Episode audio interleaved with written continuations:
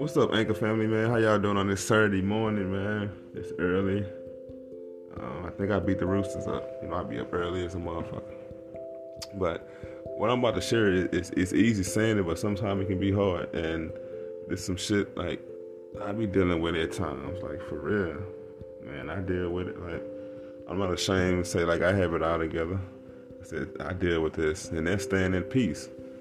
Cause at times, like I be around certain people that I work with at my job, and I know they be on nonsense, and I be I ain't gonna lie, I, I be wanting to smack the shit out of them, like straight up. But at the same time, I be having to tell my mind, my subconscious, to stay at peace. Like don't let nobody fuck your money up, let nobody fuck your day up. I have to tell my, I be telling myself this shit. I have to stay at peace.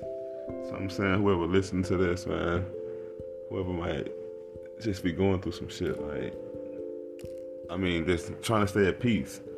You might be around certain people who just always stealing your inner peace, because peace starts in the inside, right?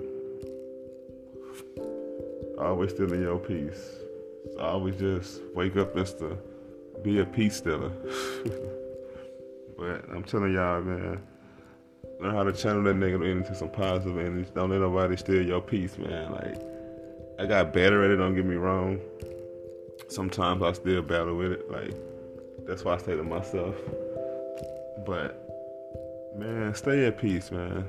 I know it's easy saying it, but it's hard probably doing it in most situations, most cases, because in most situations you might have to spaz out or flip out. But I'm not telling you to. I don't recommend it.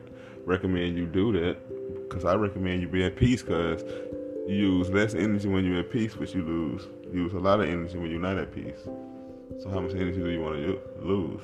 I mean, use or lose, yeah. Same thing. But man, let's be at peace, man. Peace and blessings.